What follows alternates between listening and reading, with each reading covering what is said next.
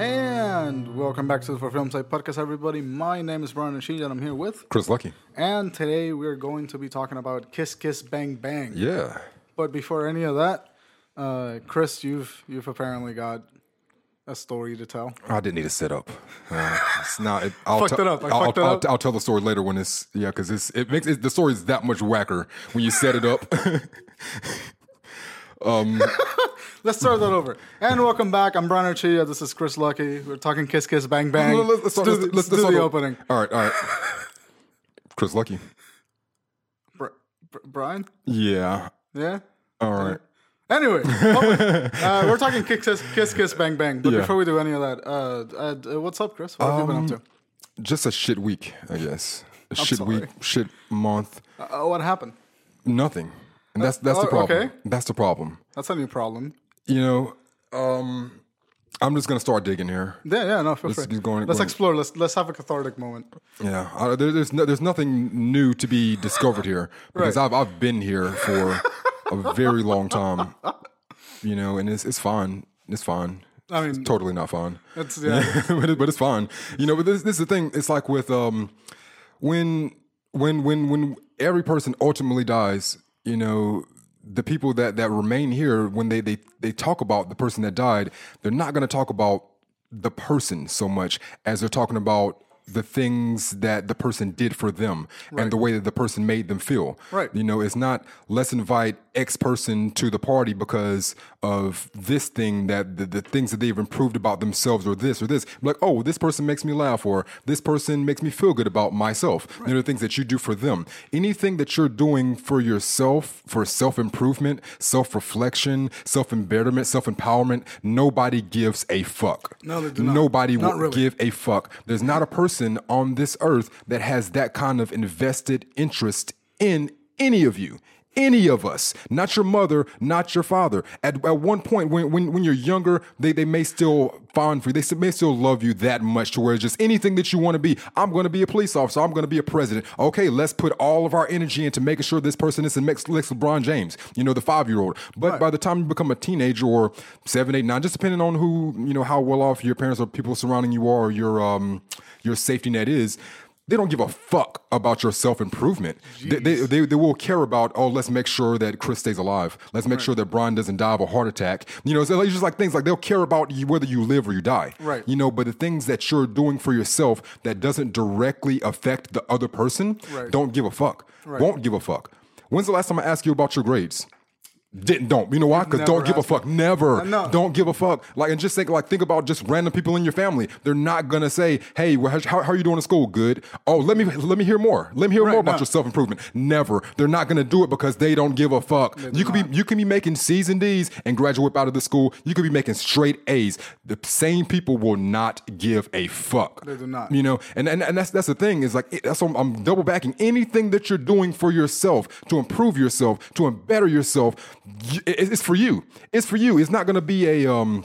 Oh well. People are not no- going to celebrate your self improvement. Never, never. It's not going to happen. It's not. It's not going to be well. Well, things are hard right now. Things are hard this January, you know. But but in two years from now, I'll show all these people. No, you won't. You'll show yourself. You'll show yourself because two years from now, they won't even remember that shit that's that's driving you to get to where you need to go. They've already forgotten. They don't give a fuck. They don't give a fuck. The only person that cares is you is you. Essentially, you're going to be the only the, you're you can use any kind of fuel to motivate you to get from point A to point B. You can you can you can let it be those people that aren't trying to help you or the people that don't care about you, which is how, whoever, whoever you think that is. But I'm just saying you're not going to prove a point to anyone but yourself. Right. Ever. And it's it's it's just a um it's, it's not a realization, but it's a, it's a sad fact. It's a sad fact that we're all here individually on our own for ourselves. You know, that's it. It's it. That is Right. it. Usually, I feel the cynic in, in a situation, and that, I'm not calling you, you know, Mm. I am cy- cynic. cynical I'm, as a I'm whole. very cynical. No, no, I know you are, but I'm not calling you cynical as a whole. But that, like, usually I I, I- carry the the cynic persona in my head, and I you kind of Mm. No, I'm trying to. I, I usually try to be optimistic. Like Yeah. I, you know, like you say those things, and like I'm like, no, I agree with you. Like we became friends earlier on Yeah. because I identify with all that shit. Like it's still there and I it comes out every now and Right. again, but it's just like in order to get to where I want to go, it's like I kind of ignore anything negative and only focus on the positive, you know, and just slowly, trudgingly get there a little bit at a time. But it just comes to a point to where you're putting so much on yourself every single day and there's like no one to say hey let me take this off your back for a minute. You know i'll carry it for just a second you know because i see how hard you're working to get to this spot. Just let me hold on to it for a second then i'll give it back to you. No you're on your fucking own that's just how it is it's Yeah, unfortunate that- and i mean that's for- the sad state of reality. yeah, and for for the people out there that do have that kind of safety net, or people that have that kind of invest, invested interest in your life or your success or your own personal goals, mm-hmm. that's great. But I don't see that in the in, in the general public. The general person, you're you you're out there yourself. You're out there alone. Yeah, there's a very limited level of interaction Yeah. with the general person. Yes, and it's it's tough, and I mean it's just I don't know. I'm I'm saying it to myself or anybody that's generally the same. You know, is that Right. that is just it's never going to happen. You're never going to show anybody anything. Not never, really. never. you can show yourself, but it's just I'm, I'm, I'm curious. Are you okay that something happened? That were you just sitting at home and this came over your head, or that's like there was was there an event that there's triggered this? too much like self-reflection meditation type stuff Okay. because i mean um is january march may is this may Yeah. it's may now so i mean since january like i've been on the whole like getting healthy thing Mm-hmm. so it's it's cut out like alcohol and tobacco and marijuana and is i i go to work i go to school i come home and it's like i'm too clear-minded at all times. Like I have a thought and I'm thinking about it. So it's like this has been for four months now. So you can just have that thought. Not not even just that Yeah. thought. Just just just bit. Mm-hmm. like I yeah, there's thoughts. Like uh, any any truth. Like everybody knows the truth. The truth is when, within every single person, and they know what the truth is. And what we do sometimes is tr- like truth truths that we don't want to face. We'll block it out or ignore it in some kind of way. Mm-hmm. Right. Like I can drink, or I'll you know distract myself with a nice movie, or you know, or I'll put myself in a food coma. You know, it's it's just or have a conversation with a friend. Just anything. Right, just saying yeah. there's there's things that we can distract our, ourselves from the truth and just having four months of no distraction of you know just being so clear-minded and sober and the weight of everything that i'm trying to accomplish is just bearing down on me all at once.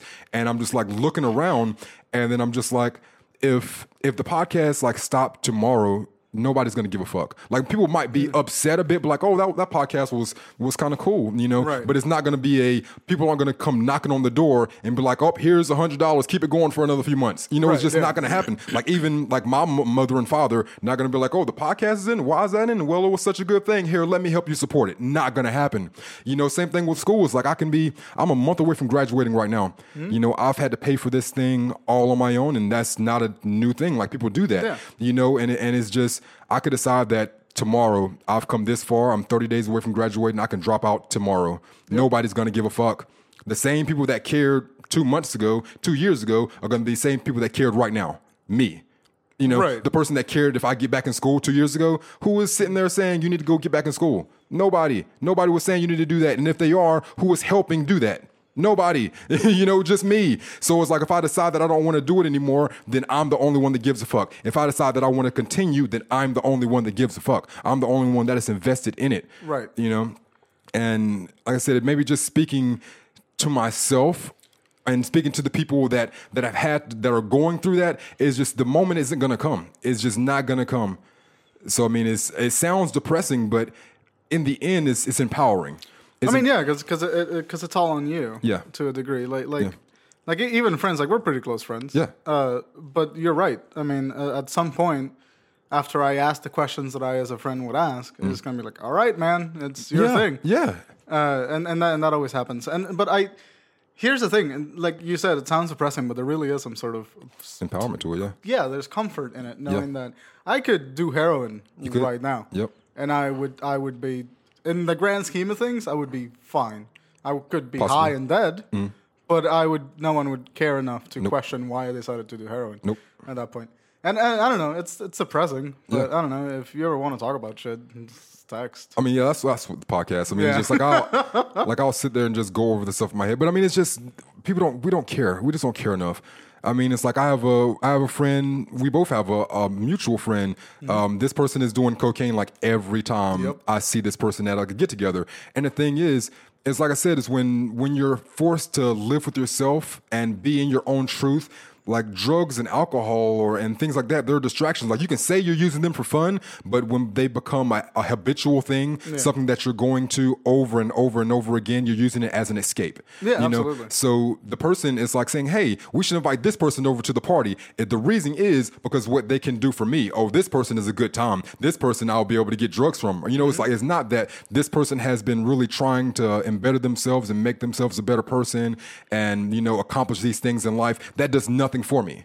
Right. You know, you know what I'm saying? That's there's nothing for me. And and you know, I'm not going to the person like, hey, uh, can I help you get through your issues or problems? What issue? I'm having a good time, doing a line of coke, having, you know, what I'm saying nobody. You're not going to invest yourself into the actual person, whether they're doing well or not. And, and, and, and, like it, it, it sucks. It sucks that that's kind of the case Yeah. all the times. But sometimes it's a matter of like people not wanting to open up when you do offer that help. Yeah. Like nine times out of ten, like I, I, I like friends that I really do give a shit about. Nine times out of ten, I try to get that that channel to open up. Yeah.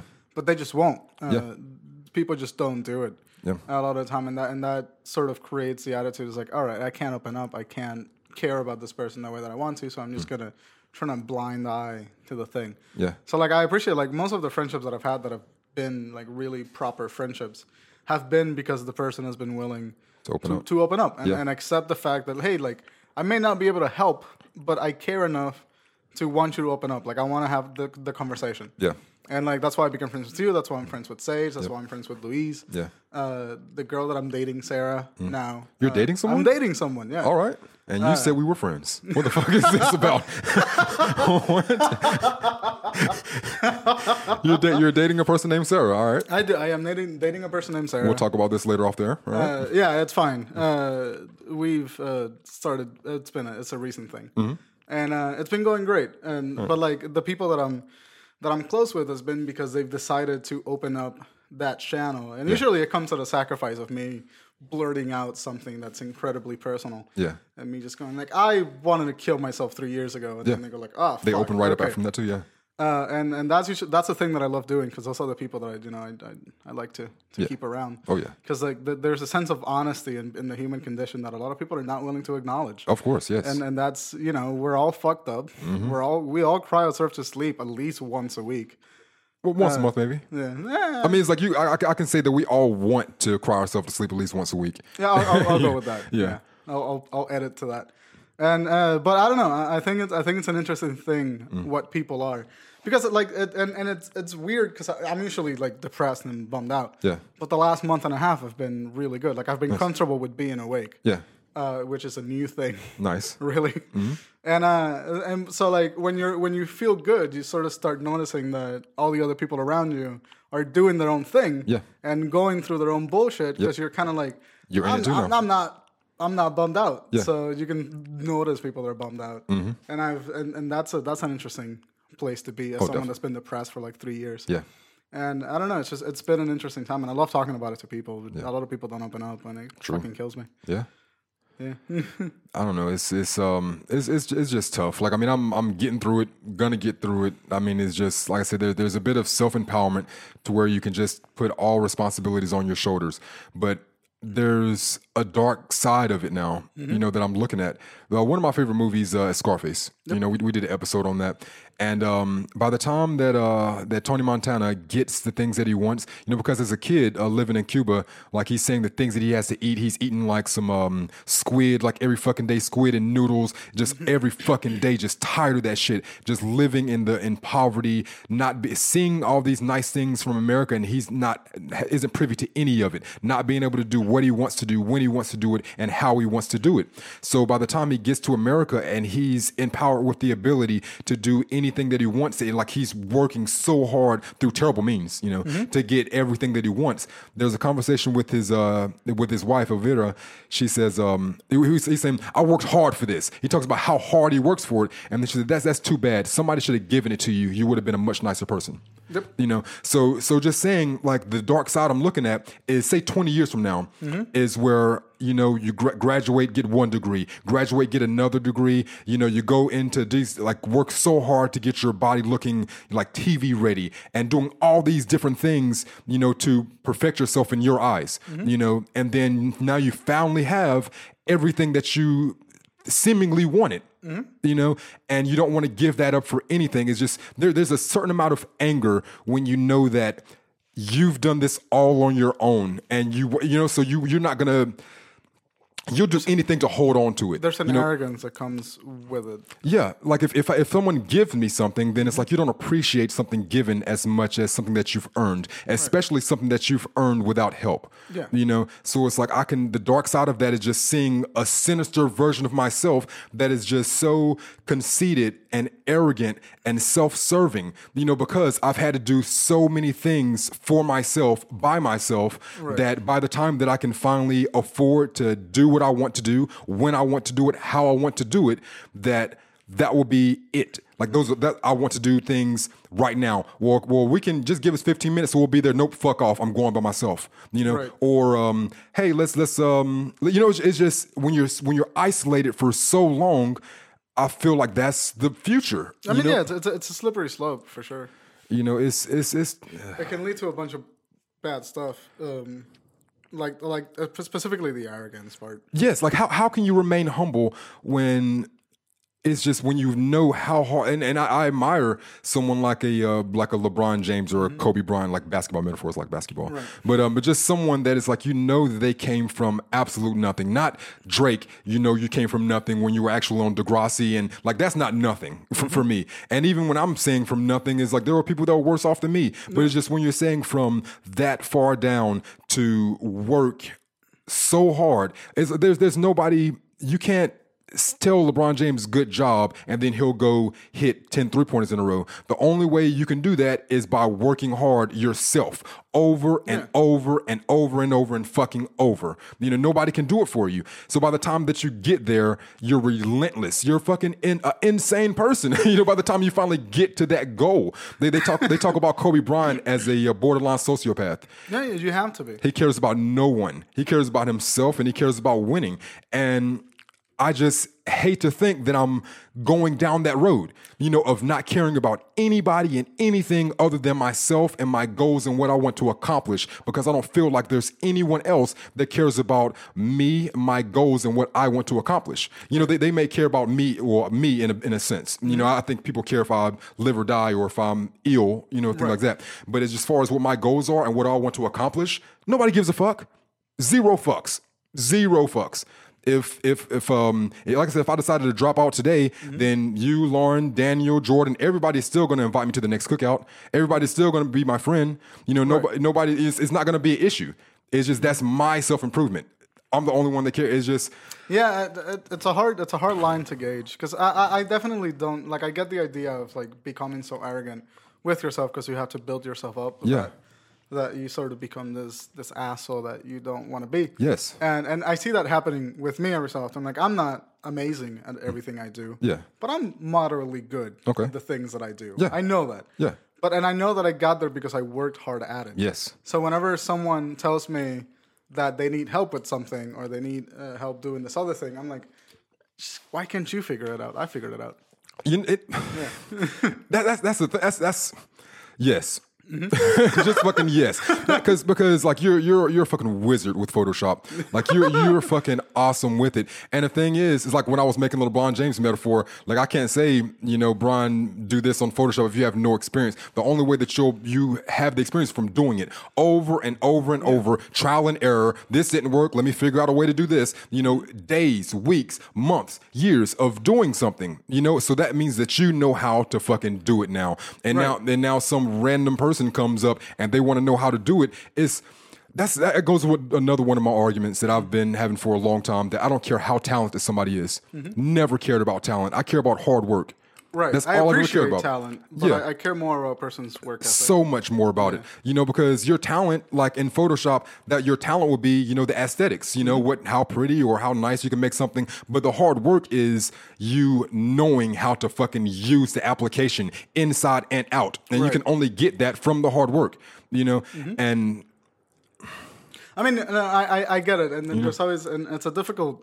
It really because I, I struggle with the same idea. I struggle with the same idea of like trying not to be too arrogant. Mm. Yeah. But sometimes, even when I'm at work, you know, like people just don't give a shit. And so, like every time I see someone not give a shit, and then they ask me for help, I'm just like, I don't give a shit about you not giving a shit. Yes, And exactly. so, like, I get this sort of inflated sense of ego, and that's the thing that concerns me the most about being a person. Is that I'm gonna have that inflated sense of ego Mm-hmm. because I have worked so hard at the things that I've wanted to work on. Yes. Whereas other people they just kind of like, eh, and then they still get some semblance of what they wanted. and why should you treat them that's, that's what i'm saying it's like why why do why should i pretend that we're equal when we're clearly not And, and that's You the know? Mm-hmm. thing. And, and I, I had that thought. I was talking with Sage about it yesterday because we were both complaining about work, and we had that thought. It's like you know, people say that they were equal, and Yeah. we, I, I get that in the social sense, in the Yeah. social political sense, that makes sense. yeah But we're not in No. any other sense. no no Like some people are just shitty. Some people are just lazy, shitty people. Yeah. And some people work immensely hard to get what they want. Yes. And some people just get lucky.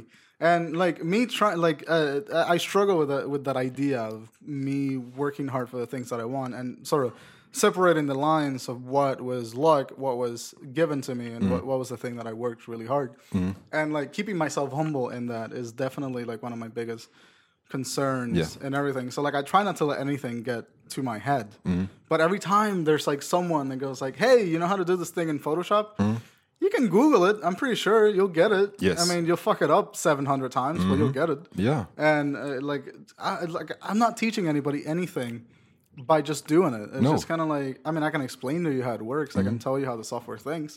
I can, and you, if you're willing to listen to that, sure, I'll fucking help you out. Yeah, yeah. But like we all just we all need that that sort of person to to tell us like, hey, you're doing it wrong, but I'm not gonna tell you how to do it. Mm. Yeah. Yes. Yeah. And and Lon did that to me in writing. Uh, we had him in episode 14. Yeah. And he did that to me in writing. I stood up. It's like, hey, you're good, but this is not a good script. yeah, like there, there's, there's a thing to where, like something I understand as well. You have to let people make their own mistakes, Right. Because if you just go correcting people before they make the mistake, then they can't learn from it.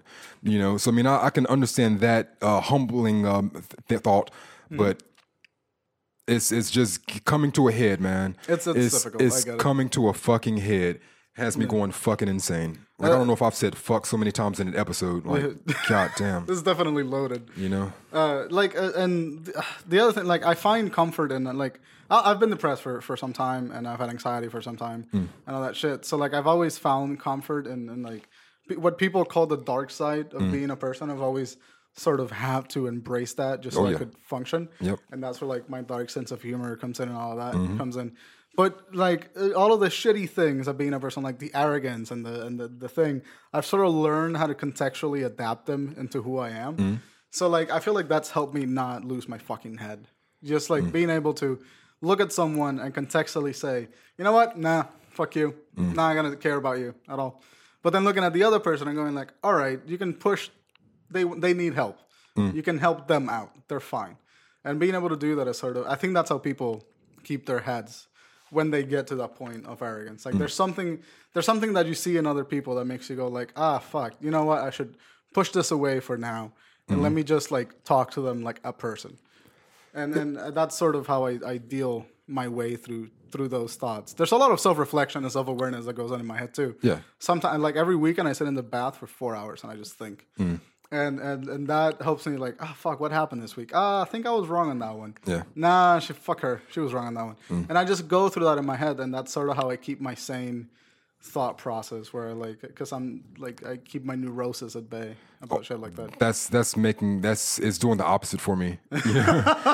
I mean, I I, sp- I spend time with myself a lot and, and a lot of self reflection, but it's just these four months of like absolute sobriety. It's like Yeah. the first month of sobriety. It's like you're kind of sober, but you're not really that sober. Because I mean, like I said, 2015, 2016, like I spent every day a beer every single day, like not no skips every single day, at least one day. You know, on the weekends more than that. You know, so even at least that first month is like not true sobriety because you're still just coming out of it, I guess. Mm-hmm. But month two, three, and four, like now, is living living with myself. This hardcore. No, I mean it's it's gonna pass. It's gonna pass. But but the, the the idea of the future is not like the idea that people are gonna suddenly care mm-hmm. because I'm working harder. They're not. Right. you know, so it- it's just that the, the the the people that care about me now are the people that are going to care about me in the future, and it has nothing to do with my self worth, my own self worth Right. and that's that's just what the depressing thing for me has been is just that no matter how hard I try, there's not going to be like the teacher that's going to give you the golden star or the thumbs up, good job. None of that. Like you'll you'll get that if you do something negative. You know, if you do anything negative out in this world, break the law, then yeah, you'll you'll you'll hear about it. You'll get the, the black star or whatever the Yeah, they call it. you definitely will. But you can go your entire life doing what you think is right and working your hardest, and yeah, like not- you better you better learn how to feel rewarded by yourself because Yeah. that's the that's really the only reward center you're gonna That's get. the only reward you'll get is from yourself. Yeah. That's that's the bummer. conclusion of what I was getting to here. So On the plus side, you know, we're Yeah. we're um yeah. it's a yeah. That's one of my favorite jokes to do because people don't fucking get it. Mm. People don't get that when I say on the plus side and then I just awkwardly stagger away. Oh, there is no plus That's side, yeah. Mm. the fucking joke. That's that's the joke. Yes. The awkward side. That's the joke. Yes. I've had to explain that seven times to several people. I'm just No. like, what the? The, the joke is that there is no plus side. It's Yes. all depressing. We're all gonna die, but we're gonna enjoy it. Yeah. We're gonna talk about Kiss Kiss Bang Bang, and then and like after the little happy theme song comes on. Yeah. Kiss kiss bang bang. oh yeah. Be right back, guys.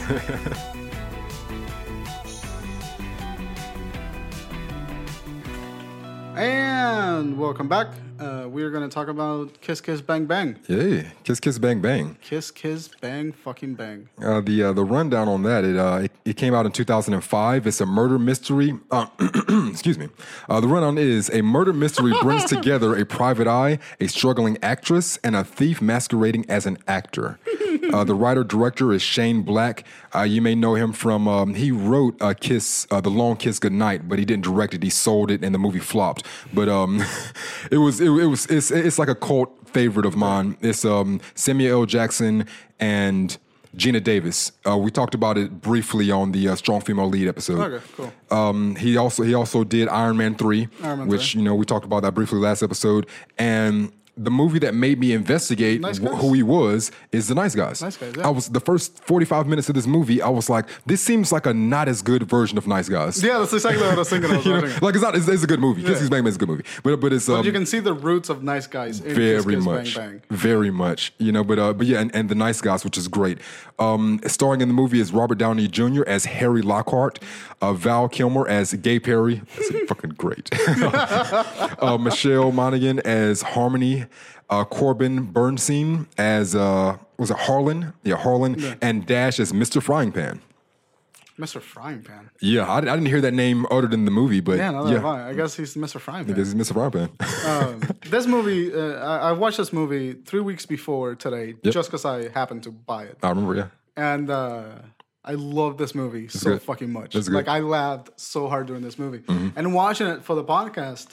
Uh, I sort of watch movies differently when I watch them for the podcast, and I, Mm. they're like it's just it's a well-made, funny. It's funny, movie. definitely. It's Oh, a yeah. funny fucking movie. Yeah. and it's simply shot, and it's like a less complicated version, less budgeted version of The Nice Guys. It's Mm. Yeah. a it's a buddy cop movie in disguise, and I fucking love ah love it so much. It was, it was really good. It was really good. There's a um. I'm gonna go my knocks first, and then the things that I loved.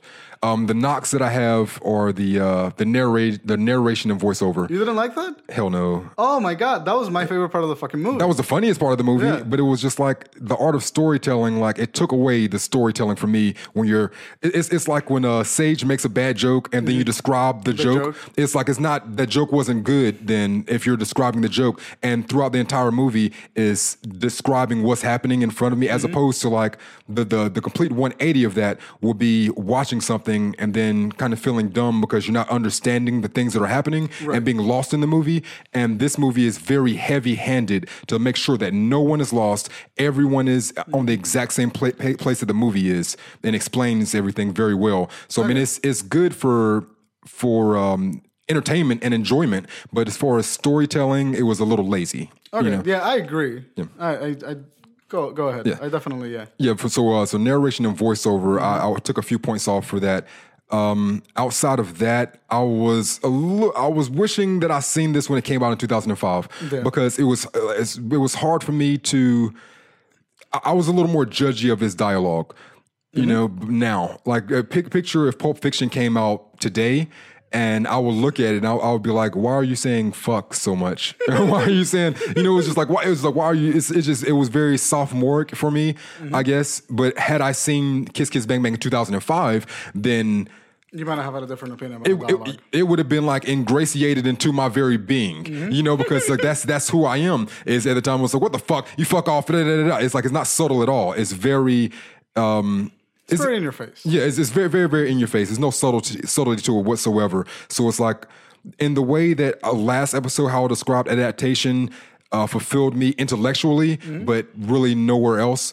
Kiss Kiss Bang Bang did the opposite. Ent- like entertainment? It, it, it, it filled me totally entertaining, entertainment, Mm-hmm. comedy, visuals, but intellectually, it was just like, eh, don't think about this. Just watch the movie, you know. Right. And they don't really give you too many moments to think about anything. They're telling you, you know, what you should be thinking about Mm-hmm. throughout the movie. So I mean, it's, it's not it's easy to follow. You're not going to get lost, and it's a good movie. You know, so it's like that's those are the only negatives I could give. you know, it's, it's it's very good and it's very funny. It, it is. It, uh, my like, I, it's interesting about the narration Mm. because I like the narration for this movie because it does the same thing. There, there's there, there's rules of comedy that you establish at the beginning of every movie. Like in the, if if your movie's funny, there's rules that you have to establish by the first half hour. Yeah. And Kisses, Kiss Kiss, but what the narration does for Kiss Kiss Bang Bang is it establishes the rules of the comedy almost immediately. Yes. For me, so you, you like you hear the narration and you hear uh, Robert Downey Jr. go like, ah, fuck, I fucked that joke up. That's not what it was. It was very self-aware. And so like, yeah, it has an element of self awareness to it. Uh, but not only that, it, it knows that you're watching a film. Mm-hmm. So it's bring it's literally bringing you into the narrative mm-hmm. in a way. And it's telling you, it's like, hey, you, the film goer, this is the story of what happened. This is how we got here. Let me give you some context. Go back, figure shit out. And and I enjoy that because it, it immediately establishes that there's a line of communication mm-hmm. between the audience member and the movie. Yes. And that line of communication exists so that you know stuff that the movie necessarily doesn't Doesn't know yet. Yeah. because it's it's the narrator that's telling you all this information. So it creates this. I don't want to call it ironic comedy because it's like the dramatic irony. Yeah. But uh, it's it's comedic irony in my, my opinion, where you know Sure, something, yes. and and you don't necessarily know how it's gonna play out in the movie, but you're expecting a punchline from it. So like the narrations for me start setting up these little bits of punchlines mm-hmm. in the movie, and then when that pays off, it was like I remember that from the narration, and that made the comedy for the movie flow really well. It made the tone flow really well for me. Mm. And whenever like there was a piece of dialogue that was particularly, you know, not realistic or particularly disengaging from mm. the story, I thought this isn't. I'm not watching things play out. I'm watching someone's chain of events play out after the movie has happened. Yeah. Because of the narration, which is kind of why like Fight Club can take such huge leaps of reality.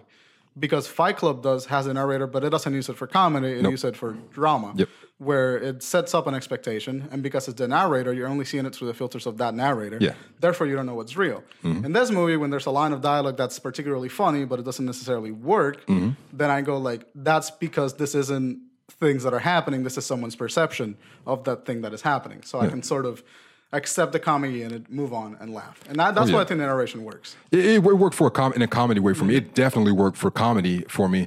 But it just it it, it was it felt very condescending. Like when I, when I'm watching the movie, like I like to figure see what the uh, the writer and director are trying to to give me without it being so heavy handed and pushed in my face. There's the the one glaring moment I remember was um, Robert Downey Jr. was narrating and then he was like, oh freeze the screen right there. Do you see that? Dude, does it, does it, it makes no sense to have this in the movie whatsoever. You think you'll be seeing this later in the movie? It's like I understand what foreshadowing is and what to look for in a movie without someone condescending to me like a five year old. You thought that was condescending? Very much. Because I, I thought I thought it was uh, maybe this is just because I like I I've, I've done stuff like that just for comedy. That's just pointing out this is very obvious. We know that this is here. We know that it's obvious. We know that you should know about it. Mm-hmm. So I'm pointing it out to you, so we know that we had no choice but to put it here because it's it fit the joke. It- it- this is a joke. this is a joke moment. But It's, I mean, but is the movie a comedy though? Yeah, movie's very much a comedy. Oh, I can, I can accept it as a comedy, but it's like I, I, it, I, it's listed as a mystery crime thriller. I think that's You a know? wrong. I think this movie is a dark comedy. It's a dark comedy thriller. The movie's meant to make you laugh. like mis, mis, it's still it's a mis, mystery thriller, mm-hmm. like maybe dark comedy, I, I guess. But it's just like it's it feels like the comedy is so heavy handed, you know, that it took away from the story for me. It took away from the mystery. It took away from the the crime. Like I didn't even care about the um the sister. You know, Neither did I. I don't think you were supposed to. but whoa, whoa, whoa. is it just was I just supposed to laugh? No, I, I think that I think the movie's is a buddy cop movie. So I think the main focus of the movie is the relationship between Val Kilmer and Robert Downey Jr. And that and that relationship definitely did evolve throughout the movie. Yes. Robert Downey Jr.'s relationship with Harmony didn't really evolve. They just kind of like took a drastic turn at the end, which he accepted Yeah. what he was. But I think that the bit about the sister and the thing that's very much the porn movie of the nice guys. Yeah. Doesn't really matter. The relationship is what matters, and that's what I think Yeah. uh, the, the the storytelling worked for the narration because it was Robert Downey Jr. reminiscing Mm. on his relationship with Val Kilmer uh, through these events, Yeah. and not necessarily the events themselves were in the in the front in the foreground. I, I, did enjoy Val Kilmer and uh, Robert Downey Jr.'s relationship. Like that's of anything within the movie, that was my A one uh, thing. Uh, I got a few lines I here. got one quote that I really love, and I hope you don't take it. Go ahead. It's a you know what you get when you look up idiot in the dictionary? Was that? Uh, picture of me. No, the definition of the word idiot, what you fucking are. he had another one. He was like, "Do you think I'm stupid?" And Perry was like, "I don't think you'd know where to put food at if you didn't flap your mouth so much." Yes, I think you're stupid. Like Val Kilmer, I, I don't like Val Kilmer as Mm. an actor. I've I've always had a problem with Val Kilmer. I don't know why. Never liked him. you didn't like him in Heat either. Nah, All right. I never liked him.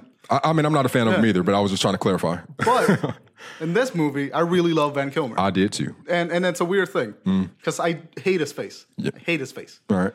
But he was good in this movie. He, He was, was fantastic. freaking hilarious.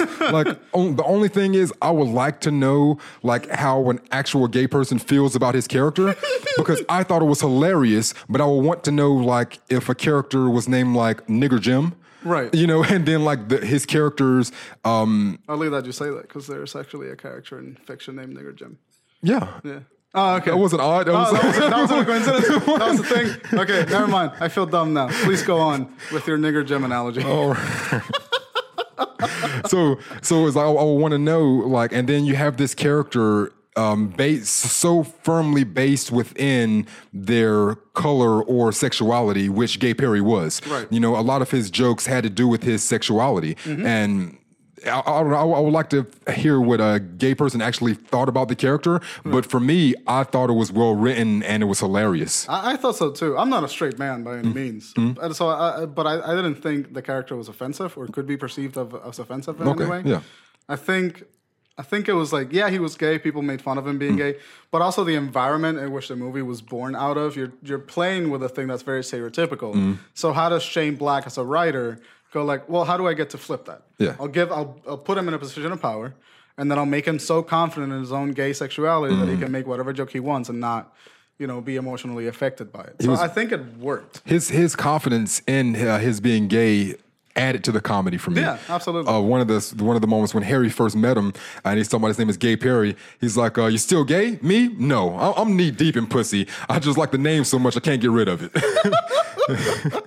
And like, and this is uh, like another the the relationship between Val Kilmer and Robert Downey Jr.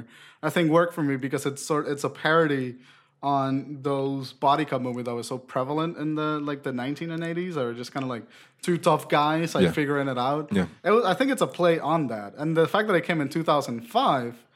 Uh, it's like in the middle of like when people are starting to shift attitudes from the tough guy movie and the tough guy persona to the slightly more human-esque character. And I think it's a good play on the tough guy persona, trying turning into that more human persona in a movie. There's something to be said here. Is Shane Black related to the the Lethal Weapon movies? I don't know off the top of my head. I'm gonna look that up as we're talking because as we're I'm watching the movie, like I said, the first thing I thought about was the nice guys. Right. But now when you brought up that uh, buddy cop Mm-hmm. thing, that has fucking Lethal Weapon written all over it. And Lethal Weapons is a good example of a buddy cop thing. Yes, super buddy cop, heavy on the comedy, you know, mystery thriller type action. But yeah, I'll look that up here in a minute. Mm-hmm. And, and that's what the nice guys says. We're talking about Shane Black's work. Mm-hmm. Kiss Kiss Bang Bang is a parody on those 80s, 90s buddy cop movies. yeah. But then the nice guys is how do we take the perception of what was those movies and how do we put it in modern perception? Yeah. Mm-hmm. And that's what the nice guys were because we have 2 characters that are completely fucking clueless. Yeah. And and so that like just like the social perception of these buddy cop movies changed so much that it gave the nice guys a room to exist. Oh, yeah. But when I feel when Kiss Kiss Bang Bang came out, it was just making fun of those buddy Oh, the buddy cop movies, yeah. So that was the room that it could exist in, and making fun of that relationship, and that's why they they I think they did something as absurd as the plot line that went into this movie that makes very little sense. yeah, they had sort of a cartoonish bad guy, and and because I think they wanted to really just make fun of that buddy cop genre. and yeah, it's it's it's gonna add like I'm I'm looking it up right now, Mm-hmm. and like yeah, if, if he's done buddy cop movie, yeah, fucking 1987 Lethal Weapon. That's him. Yeah, he wrote or directed. That is yeah. See, and, and I think that that makes sense. Yes. Okay. Yeah. Like, all right. Yeah. that, that that puts me on board with him. Did he write or directed? Did it say? I just put his name He in. directed. Uh, he wrote it, but Richard Donner directed. He wrote it. Lethal Weapon. Okay. So yeah, like uh, that's that pieces that together pretty well, and I, I love shit like that. Yeah. To where it's like you'll watch something that had no idea that it's associated with something else, but you can feel it in there. You can see the roots of it. And, Oh, yeah. and, and that's and that that's why I feel like Iron Man Three was such an interesting movie. Yeah. because Shane Black put a little bit of that Something different. Yeah. comedy into it, Mm-hmm. but there was, it wasn't a buddy cop. It was just characters having fun interactions with each other in Iron Man Three. You could tell that he had a uh, a bit of a rapport with Robert Downey Jr. as well, like the way that Robert Downey was in Iron Man three as opposed to one and two. Yep. You know, but yeah. Absolutely. But uh, and and and. But uh, the reason I love this movie so much is because I didn't give a shit about any of the other stuff. It Yeah. was purely about Kilmer's and Downey's relationship for me. Okay. So like I could, I the, the other stuff was just padding to get the relationship going. It was like steps, Yeah. for them to walk in. But the, the movie is not any of that. The movie is a relationship. Yeah, like I can, I can, if I'm watching it just for like the buddy cop relationship, Mm-hmm. like this, this is one of the movies to where it's like when it came out in 2005, and then like a year, two years later, Mm-hmm. and then someone suggests you have to see this. Why should I see this? And they're like, oh, it's this kind of movie, Right. And then, you know, but I just went into a black up movie. You, you know, so it's like mystery thriller. So it's just like, yeah, it's just completely out of context of what this movie, I, what it should have been or what it is. Mm-hmm. But yeah, it's, it's a very good movie, very good buddy cop movie, and it is fucking funny. It is, it But- is a very funny movie. Yeah. I still take off my points for the narration and the uh, and the voiceovers, but um, but yeah, it's it's very very funny. I enjoyed it a lot. I had another uh, another quote. All right, maybe I just maybe my grammar is fucked Mm-hmm. because when he's talking about um when he talks to the first girl at the bar and then it was like uh, something would go bad and then she was like it would go like- badly. I, I know this because I watched the movie this morning. He Mm. goes like, "I feel badly. Can I get you a drink?" And she goes like, "Bad. You, you feel bad. Mm. Badly means that the subject of the sentence is broken, or like the device that Yeah. that says that you feel bad is broken. That's what that means. Yeah. It's feeling the feel is badly felt. Is what that means. there was a uh, they do that three times in the movie. Well, Three. I only saw it twice. Well, the uh, the, the badly part, but I'm talking about the, the mix up with grammar and words. Mm-hmm. Oh, yeah, yeah. There's there's another moment where they have the uh, the black guy down on his knees with a gun to his head, and it was like, I want you to picture a bullet inside your head, and he was like, that that's ambiguous. he was like, what? He was like, yeah. Do you want him to think about a bullet like through his head, or like picture like a bullet bullet in his head. in his head? like it's kind of ambiguous. yeah.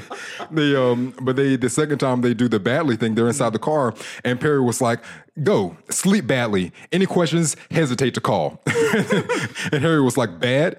Excuse me? He's like, sleep bad. Otherwise, it makes it seem like the me- the mechanism that allows you to sleep. Perry is like, what fuckhead? Who taught you grammar? Badly's an adverb. Get out. Vanish. Like, what the fuck? Here's the thing. I don't know enough grammar off the top of my head to know which one of those two people are right. Yeah. But it's it's I don't it's funny. it is fucking hilarious. Like going off on grammar. Like I thought that was hilarious. Yeah. There they had a uh, they had a line at the end of the movie which which uh, co-signs even more to the buddy cop and it's m- Mm. about them and that's the only thing we're really supposed to be invested in and paying attention to Right. is uh, the end the the last ending scenes and the fact that I was a bit upset with the the cheesiness of Val Kilmer still being alive, with Robert Downey Jr. still being alive, and and even like I said, they condescended even more to the end. But it's like like you said, it's it's comedy. So it was like, yeah, you know, in most movies where this right here would happen, and then this would happen, and then you would get a sad ending, and the people would die. But not in this one. You know, it's like it's it's very farce to the point to where they bring Abraham Lincoln in and Elvis and other people that are dead. Why don't you you know? just bring them all back? Fuck it. Yeah, yeah, yeah. So it's like it, it, it it's very heavy handed with the comedy See- at, at that point. For me, that wasn't that wasn't them being heavy handed. Mm. That was them going like, "This is we know we know that this ending is cliche, Mm. so like we're acknowledging it. We're with you on the joke. We Mm. know what you're thinking. The filmmakers thought of this before you even saw the movie. It doesn't make the, the joke better though. It's like No, it's it doesn't make the joke better. Sage making a bad joke and then telling us why it's a bad joke and Yeah. that this is why you could find it funny. It's like it doesn't give it any more merit. you know? Yeah, no, I, I see where you're coming from. I like uh, like I agree with the fact that it's not Mm. Yeah, funny. it's like we're but- saying this is bad, but it's not as bad because I'm telling you that I realize that it's bad. But no, it's still bad. you know, I think I think I like self awareness clever. Mm. in movies, and like, I like like. uh, I think it's a. I'm defending it Mm. because I think that it works for the movie. Any other movie does it, it's shit. But I Mm. think it works for this movie. It was funny. It was funny, but I, I was I was a bit offended by the uh, by the condescension. It's funny because I was so much more offended by anything Guardians of the Galaxy 2 did than any of the like the the condescending things that you're finding Yeah. in this movie. It, it just mean, fascinates me. Yeah, it happens.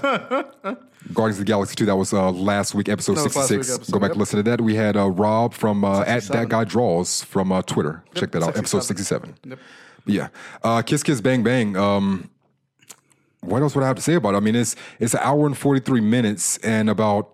I, th- I I think I think I have one more thing to say, Hmm. and and this is more Shane Black's sort of filmmaking style. Hmm. That, did he also direct Kiss Kiss? Who Yes, know, he wrote and directed uh, Kiss Kiss Bang? Bang. Yeah. and he directed The Nice Guys. He wrote and directed Nice Guys. So there's I see a I see a pattern in his work, and he starts off by by setting something that so like this would never happen. This is a work of fiction. Yeah. It's like this is like the books. It's like the movies. This would never, ever fucking happen. Yeah. And then slowly starts edging the audience into the more and more absurd realm of it actually happening. Yeah. And and in in in, in this one in Kiss Kiss Bang Bang, at the end he says like, but just for like one minute, it was just like the fucking books, Mm-hmm. and then had to they took it away. Mm. And then, but in the Nice Guys, it doesn't.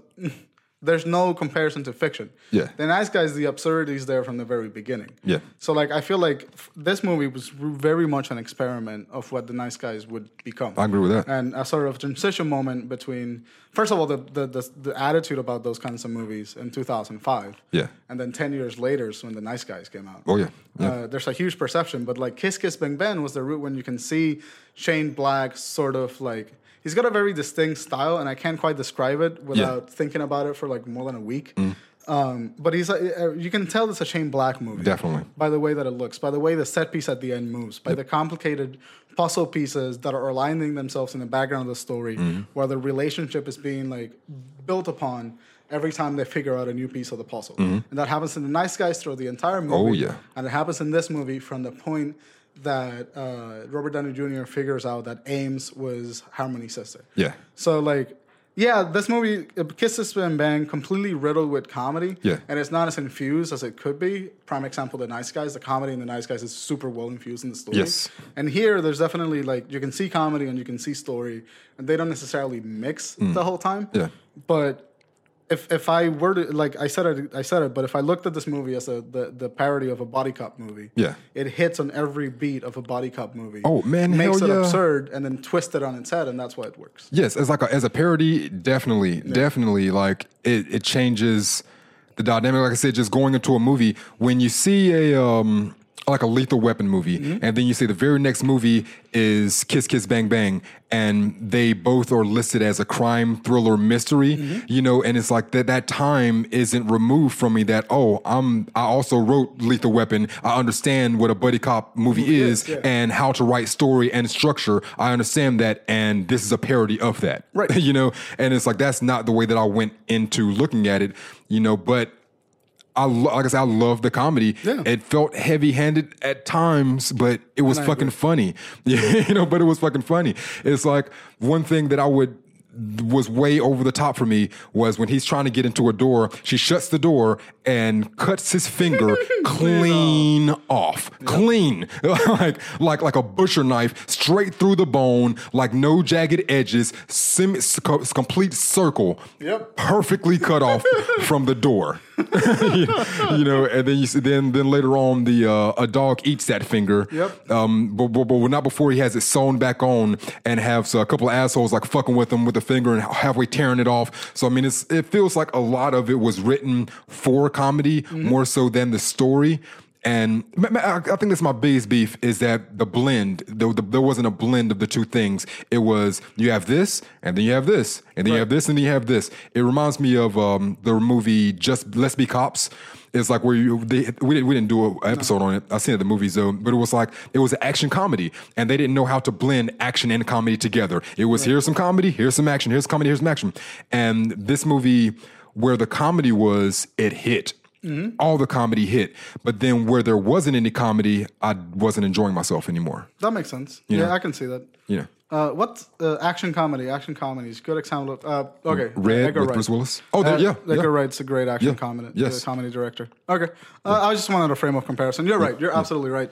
I don't think Kiss Kiss Bang Bang blends uh, the other elements of the movie with the comedy nearly as well as it could. Yeah. or nearly as well as it did. He did on the Nice Guys. Yeah, but it's funny. But like I said, It's is funny. movie. It's fucking hilarious. It's very funny. Like you can't take away from that, you know. but, but like I said, it doesn't blend well. But it's. I'd watch it again. I'd recommend people to watch it. It's fucking hilarious. Yeah, and it You know? really, it really does.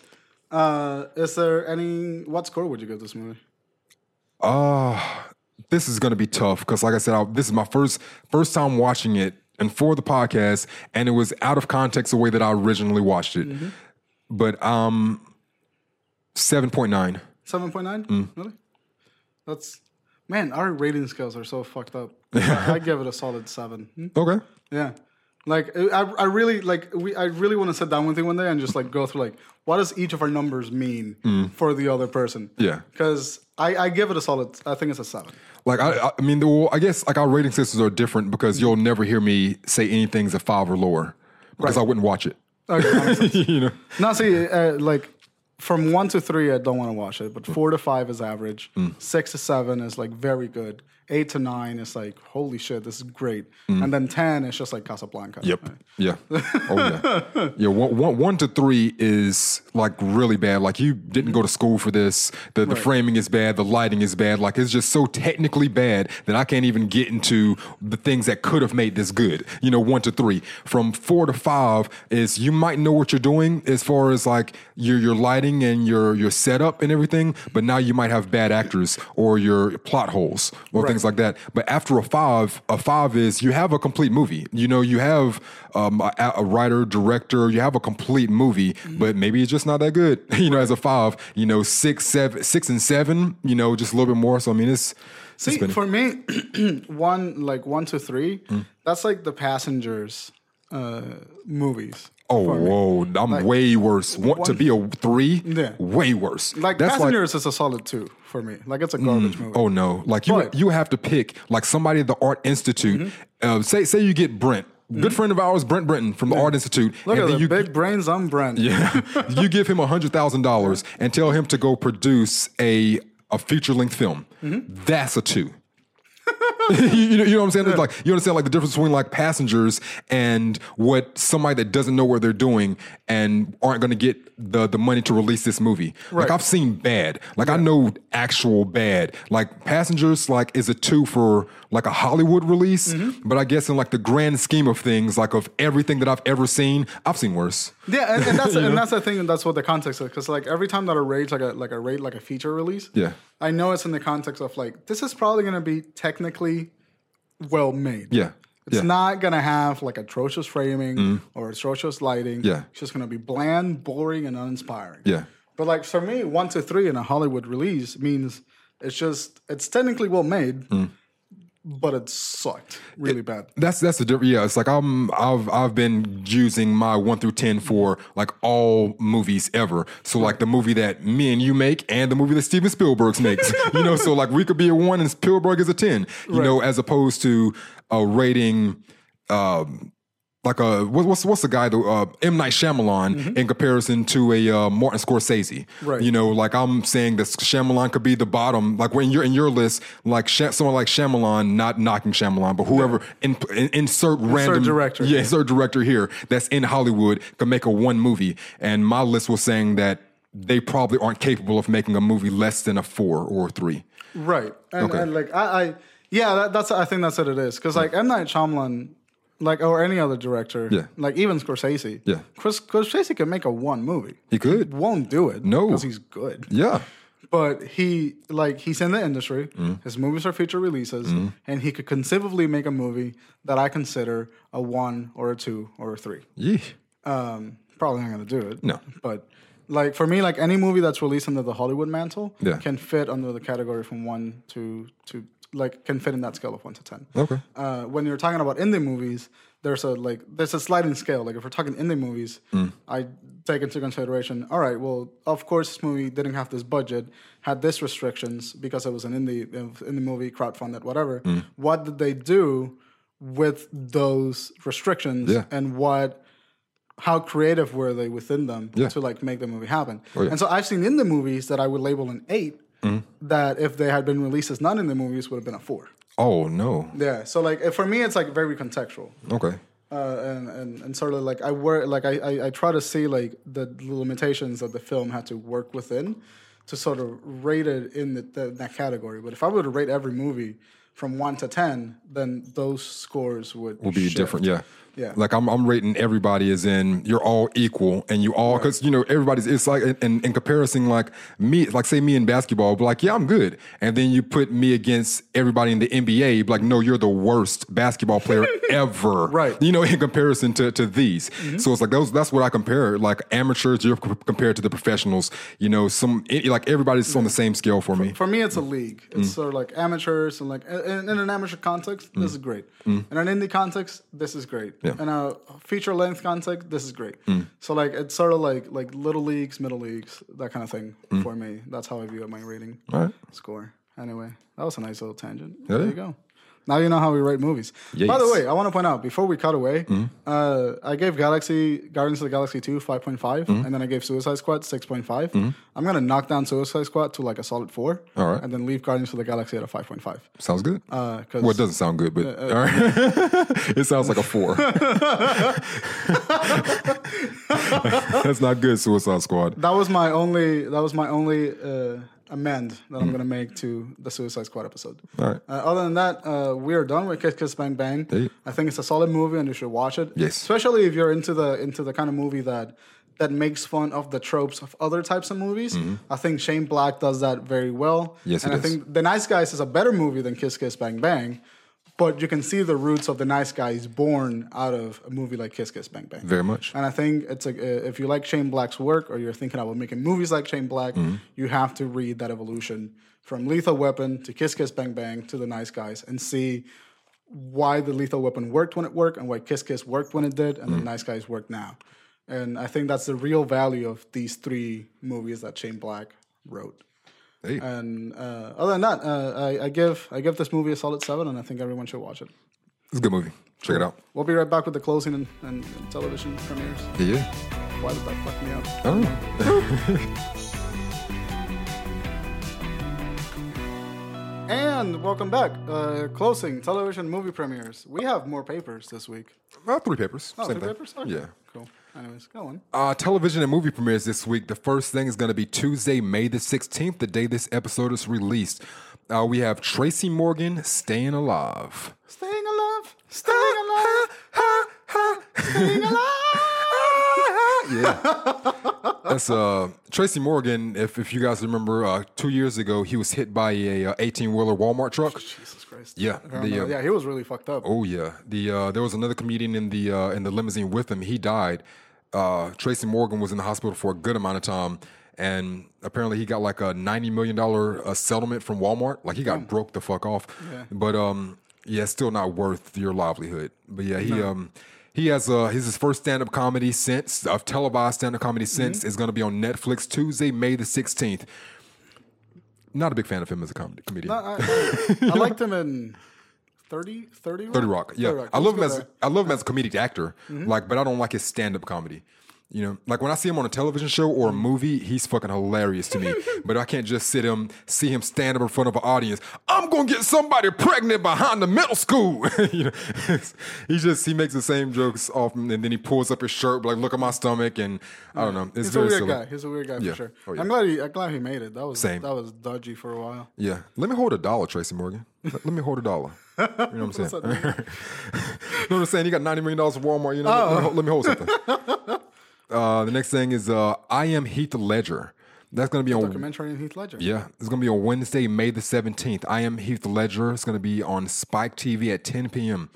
Heath Ledger was fucking awesome. Like, we, we lost a, a very good actor, man. Oddly enough, I like before we, we we lost him before he died. Mm. Um, I only knew him as the Joker. Oh, you didn't watch the uh, that movie, 10 Things I Hate About You? Well, I didn't recognize him. Oh, I I, you, only got knew him as the Joker. Yeah. But then I went back and I realized that there's been a lot of stuff that I Oh, yeah. enjoy. Yeah. Yeah. The um like I didn't you know like I same almost the same kind of similar actually because I had seen him in movies before but he wasn't a, a name he was just a face you know that was pretty good in, in movies for me it wasn't until uh, Brokeback Mountain that's the first movie where I, I attached a name to the face Same. Just just because everybody was talking hardcore and the homophobe stuff was going on and I just heard his name everywhere but after seeing the movie I'm like this guy's fucking awesome He's pretty great. like he has no bounds. He's a very great actor. And then by the time the uh, Batman came out, Dark Knight came out, I was like, holy shit, he's the guy. He's the fucking damn. He's dead. Yep. You know that quickly. That the movie wasn't even out yet, was it? I don't. bel- I don't believe the movie was released a month before release. before was released. Yeah. Like it was fucking bonkers, man. But. Uh, he was he was uh, he was with Michelle Williams, who you know what is cool that we get we're on record for shit. Like I, I was listening to like episode three or four, and uh, Jonathan was here, and um, we were like, "Who are our favorite actors?" And Jonathan said Natalie Portman. You said um, the woman that was on the Golden Globes with um, James Franco. You said she's like your fam. Anne Hathaway. Oh yeah, I love Anne Hathaway. Anne Hathaway, and I said Michelle Williams, and y'all like, who the fuck is that? I was like, she's like the best actress in the entire world. And then this past Academy Award, she won an Oscar for Oh, um, fuck yeah. And I was just like, I don't know, just glad to have it on record. Talking about Anne Hathaway. Yeah. Uh, I saw her. I, I heard her episode of Marc Maron. Yes. Amazing interview. Yes. And then, but I haven't seen Colossal, and I really want to see Colossal. What is that? It's the movie. It's a it's a movie where there's a monster in New York, Hmm. and the monster re, like how destructive the monster is depends on her own emotions. So it's kind of a metaphor of like killing the monster inside for being like such a bitch. Mm-hmm. Yeah. Apparently, like that's what she described it as in the Martin Yeah. episode. Yeah. And I really, really, really want to see that movie, and I haven't gotten the chance to. Hmm, I'm about to check that out. Yeah. That- that's uh, but that's I am Heath Ledger. Uh, it's going to be Wednesday, May the seventeenth. It's a documentary on Spike TV at nine p.m. Nice. Uh, the next show is Friday, May the nineteenth. The Unbreakable Kimmy Schmidt. I I I didn't like it, but I acknowledge that it was a good show. it Yes, it's out. funny enough. It's not my brand of humor. Tessa, she's watched every episode. She swears by it. But I mean, I, I love Tina Fey. Um, the girl that plays Kimmy She Schmidt. wrote it? Tina yeah, yeah, that's her show. Oh, nice. Yeah, she uh, writes, produces. Like that's all her own show. Uh, but the lady that plays Kimmy Schmidt, I, I really liked her in uh, The Office. She was a secretary after Pam. After Pam left the office, then the new the yeah. new redhead that was her. Uh, so but Kimmy Schmidt, she has a lot of uh, like YouTube uh, television show stuff or skits. Mm-hmm. Like she's she's funny. She is really funny. Yeah, but I'm not watching the Unbreakable Kim, Kimmy Schmidt. But that shouldn't stop you from doing that. So that's uh, Friday, May the 19th is on Netflix. Uh, next thing is uh, Saturday, May the 20th, The Wizard of Lies. It's a drama on HBO at 8 p.m. Robert De Niro stars as Bernie Madoff in a biopic directed by Barry Levinson, Michelle Pfeiffer, Lily Rabe, and Hank Azari. Azaria? Have you uh, Hank Azaria? There we go. Have you noticed that the more and more that like the internet starts becoming like a great medium for content, Mm. the more really big Hollywood movie stars are making their way into an episodic format. Hell yeah. Robert De Niro in a television thing. Yeah. I never would have thought that would have that would happen. Oh yeah, that's happening now. Yeah. that is hap- that's full scale happening who's now. the who's the biopic for? I missed it. uh, Bernie Madoff. Bernie Madoff. I know. Remember? Yeah, he he had the uh, the Ponzi scheme in uh 2000, the early 2000s, and a lot of people lost money to this guy. It's Yup. fucking insane. But yeah, they're making a whole movie about that. I'll most likely check that out. I, I fucks with Robert De Niro. I love Robert De Niro. That's uh, Saturday. That's Saturday, May the twentieth on HBO at eight p.m. Uh, and last but not least, Sunday, May the twenty-first, Twin Peaks. Oh fuck yeah, that's coming back. Twin, Peaks. is coming back. It's a drama on Showtime at 9 p.m. on Sunday. Uh, this year's most anticipated television event is is this unlikely revival of David Lynch's groundbreaking ABC series Twin Peaks over 45 years after it last aired. 25 years. Did I say 45 just I now? 45. Yeah, after 25 years after it last aired. What, what? 45 years ago. Sheesh. I'm really like I, I didn't get to watch the entirety of the original Twin Peaks, Mm. but the reason I'm excited for this is like I just I love the actor that plays the main character. oh, the uh, the white guy with the black hair? Yeah, Yeah. I don't know his name. I don't know where I've seen him, but every time I watch Twin Peaks, I, I'm just captivated by that man. I, I want to like Tessa watch every episode of that, every episode, and as like a film student and somebody that like wants to be like a hoity-toity, like arrogant mm-hmm. person that I've seen everything. I haven't seen that, and it's because it was it, it's like a soap opera. It is. It's, so dry. Yeah. and it's so bizarre. Yeah. it's like the X Files. Like the X Files didn't have emotion. Yeah, put in it. Yeah. and and and I love it. I really do love the style. I want, I want to try it. I want to try it, but it was just like I could never get myself in the the frame. And, and oh fuck, it's, hard David Lynch. watch. It's David Lynch. I love David Lynch, bro. I love you, man. But He said he's done with cinema. oh well, Yeah, said it in an interview, and I'm totally done with it. That's fine. All right. Well, uh, that's that's it for uh, that's it for movies. Uh, for television, we got two. Well, for movies, we got two movies coming out. Uh, the first one is Diary of a Wimpy Kid: The Long Haul. It's a 90 minute runtime. It's a comedy family movie. Uh, the rundown is uh, the Heffley family road trip to attend Meemaw's 90th birthday party goes hilariously off course thanks to Greg's newest scheme to get a video game convention or to get to a video game convention. Uh, the director is David Bowers, and it stars Alicia Silverstone. All right. I know that name, but I don't know the face. she was in uh, Clueless.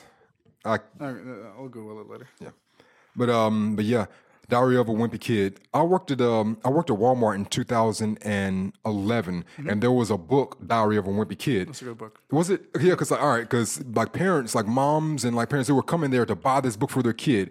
Every like so many like this this book flew off the freaking shelf. Yeah. Like I I, I, don't, I didn't know that. Is this like a sequel? I guess. Yeah, there was another movie, I think two years ago, Okay. uh, maybe three. Um, but yeah, no, that was a that, that, it's based on that book. And the reason why it's such a good book and kids loved it is because it was it, it wasn't it didn't pull any punches about sort of being the the the social outcast. It was like you were the social outcast. How do you live in that world? And it, it was a pretty good book. Huh. I don't know how well the movies are, but the the book was pretty neat. Yeah, the book was selling like fucking hotcakes. I know that. But oh, but yeah, that's Diary of a Wimpy Kid, The Long Haul. Go check that out this weekend. Uh, the next thing is a movie that I'll definitely be seeing, Alien Covenant. Yep. Alien Covenant is listed as a well, it's a 122 minute runtime, a horror sci-fi thriller. Has a 65 Metascore currently, but the movie isn't released yet, so we'll see about that. Uh, the rundown Is is at sixty two? 65. Okay. Um, the rundown is the crew of a colony ship bound for a remote island discover an uncharted paradise with a threat beyond their imagination and must attempt a harrowing escape. Direct, director is Ridley Scott. So your stars Michael Fassbender, um, Danny McBride. I didn't know Fassbender was in it. He star, yeah. Uh, Katherine Waterston is in it. Danny McBride is in it. You know the guy from um, Eastbound and Down. No. I don't know. He's he's he's a funny guy though. Cool. He's funny. But yeah, that's that's it for movies. I want to add a movie to that. Um, technically, it already came out, but Logan's black and white cut uh, is releasing on May 16th. Nice. To, on theaters. It's getting another theater run. A black and white cut. Black and white cut. They composed the movie. When the, this is interesting because when they made the movie, they composed the shots that it could work monochromatically. And I and I and I say, oh, fuck, sorry, I got something in my mouth.